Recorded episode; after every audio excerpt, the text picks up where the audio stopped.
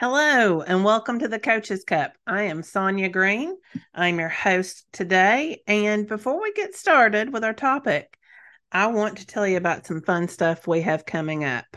Last week on the podcast, we talked about how imposter syndrome can affect your finances and your earning ability. And I wanted to let you all know that I will be doing not one, not two, but three live webinars on how to boost your earning potential by dropping your imposter syndrome. I'm going to be doing those on May 9th, May 11th, and May 13th.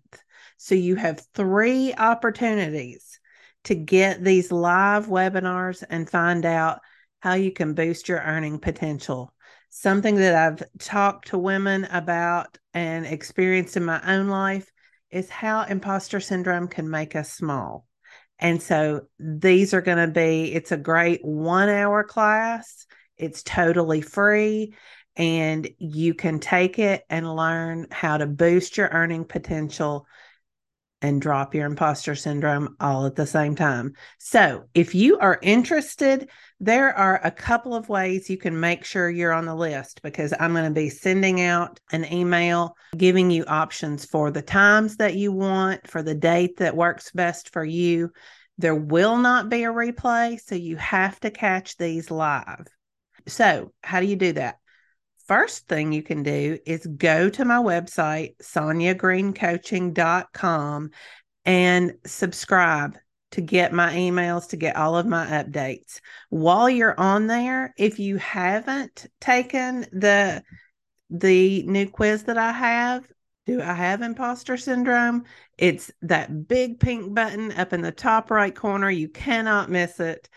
Go there, take that quiz get your results, and you'll be registered for my email list. So you'll get the information on how to sign up for the live webinars. So those are two ways that you can sign up subscribe to my email list on my website or just take that quiz up at the top. Either way, and I look forward to seeing you all as I help you to boost your earning potential, something that's really important for women. So I hope that not only you'll take advantage of it, but you'll tell a friend who could also benefit from this. And I mean, who couldn't benefit from a better paying position, right? All right. So this week, I want to talk to you about growth and how we measure growth. You know, spring is here. It's a time of growth. We think about it as a time of rebirth. And really, spring for me, much more than New Year's, is a time that gets me thinking about my own personal growth and development. And lately, the thing that I've been thinking about the most is how we measure our growth. I I think that I've been thinking about this so much because I see with women that I'm coaching, I see how tempting it is to measure ourselves with a ruler meant for someone else, for someone else's growth, for someone else's journey, or a ruler that's been given to us by our culture, by our society, by the patriarchy. We want to measure ourselves with these rulers. And you know, I think about times when I've done this. We've all done it, right? I mean, it's it's really common. But you look at somebody whose circumstances are completely different than yours, or maybe they're not. I mean, maybe they're somewhat similar, but still, they're not you. They're not on your journey. And still, we look at that person and we use where that person is to measure our own journey. I know we've all done it. I, I have done it countless times. Um, my favorite, I call these the false measuring sticks. And my favorite one is the parenting one, right? If you're a parent, I know you know what I'm talking about. You look at somebody's social media post about their vacation or something they did with their kids, or you look at just a snapshot how they are interacting with their child at a ball game or on a play date or just something that's really quick something that's tiny has such a small point of comparison.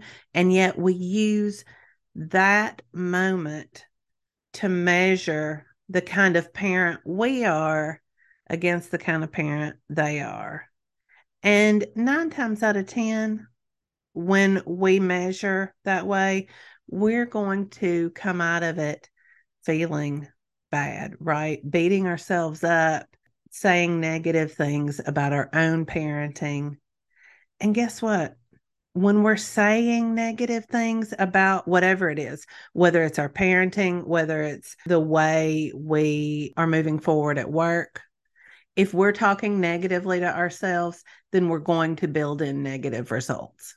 So think about the measuring stick that we're using to judge ourselves.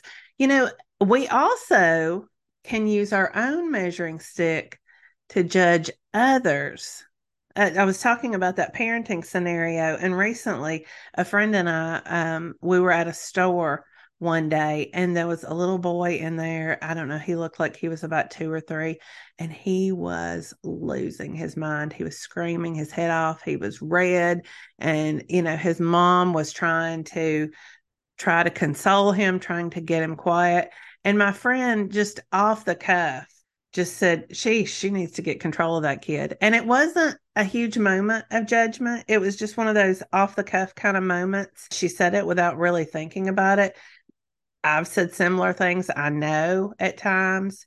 We weren't really even bothered by the child. It's just that he was so in our faces that, you know, in that moment, she just kind of off the cuff said that. And I looked at that situation differently. I was immediately transported back 20 years because when my daughter was two, she had had asthma and she was given uh, a new medication for her asthma. And the first time I gave it to her, I gave it to her and I took her to the library. And that medication, like she, when every time she first started taking it, she had lost all control. Not that two year olds have a lot of control to begin with. I mean, let's face it, that's where they are. That's they're learning that control. But she acted very much like this little boy. We were, I took her to the library. I was trying to find a book for my own research. I was in the PhD program at the time. And she started screaming and running and kicking. And the only thing I could do, I remember picking her up by one arm, putting her under my arm, throwing my backpack on the other shoulder, and heading out of the library and watching other adults looking at me and judging me in that moment. And I know that's what they were saying. Geez, she needs to get control of that kid. And so when I saw that, even though it's been 20 years, I still felt that flush of shame. I hadn't done anything wrong. But so often when we use a different yardstick, a different measuring stick to measure what we think we should be doing, we are going to come up short. The only thing I could think of was how other people were judging me in that moment, how they were measuring my abilities as a parent, and the shame that that brought on me. That wasn't a moment of growth, right? You can't grow when you're in that kind of shame spiral. You can't grow when you're measuring what you think you should be doing by the reality of the situation. And so it's not just when we measure our own growth, it's also when we measure other people by where we think they should be. That the person being measured in those moments is always measured unfairly and usually measured incorrectly as well. But I digress just a bit.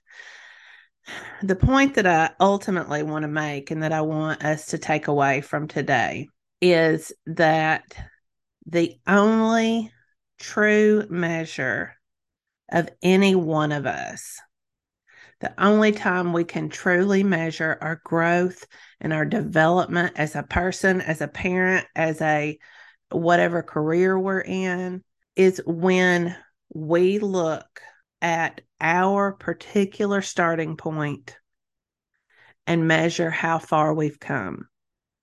That's it. Any other point of measure other than measuring your starting point and how far you have come, anything else is going to give you a false measurement, a false result. So think about if if you're a perfectionist, if you're trying to overcome your perfectionist tendencies, where were you when you started? How long or how often did you sit in overwhelm instead of choosing a target and moving toward that target? How long or how often do you do it now? Where you started versus where you are now. If you're happy with how far you've come, then what steps have worked for you along that journey? What steps can you continue to take that have gotten you to this point in your growth, in your development? If you aren't happy with your progress, what do you need to adjust? What can you try next that you haven't tried yet? Do you notice that the questions I'm asking when we measure our progress in this way, they don't have any moral judgment about them? There's nothing woven in to create shame. Instead, we're looking at it with curiosity. How far have I come? How much have I accomplished? And how do I make adjustments as I'm moving forward? Brene Brown teaches us that when we go into a new situation, and our goal is to connect with people by getting them to like us. If we don't get that connection, if we determine at the end of the day that they don't like us, we feel shame and we suffer, our self worth suffers in that moment. However, if we go into that same situation and our goal is to find our people. We want to create a connection but we want to go go in there and find our people whoever our people are. Those people that share our values and share our goals.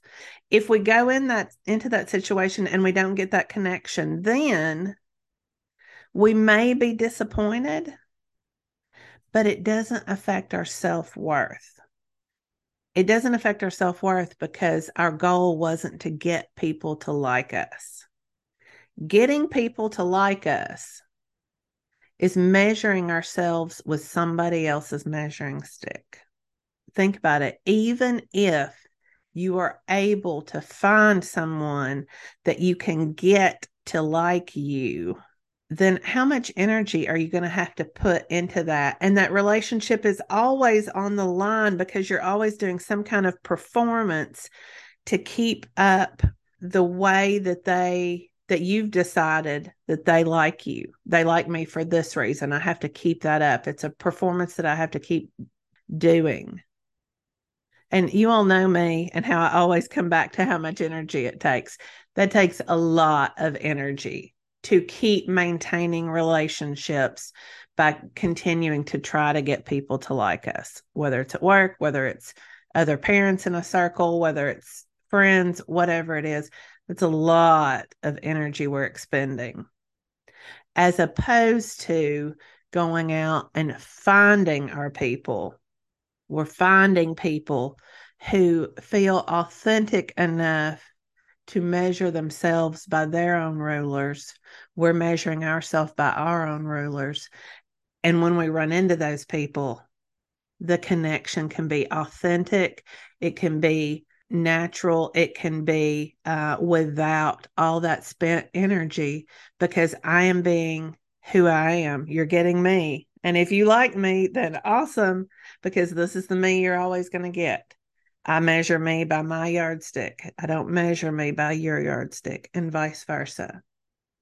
So think about how in this season of growth, as you think about springtime and your own growth and the development that you want to make over this next period in your life, however long that period is, think about how can you readjust your measuring stick? How can you always be sure you're measuring from your starting point to where you are now, looking back at how far you've come? You can begin by documenting the starting point, right? That's the most important thing. Um, what were you like at that point, and how have you grown? If today is your starting point, then think about that. What area do you want to work on? And I say area because I want you to be specific. We're not throwing out the baby with the bathwater. Uh, you know, spring happens every year, right? So focus on one thing that you want to work on, you want to change, and make a list of some small, doable ways you can begin to make those changes. And put in your calendar this is the day I'm going to measure this.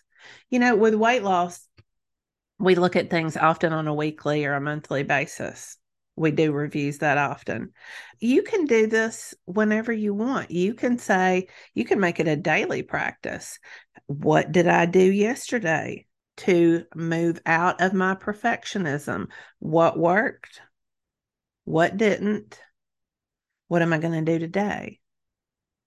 What am I going to try?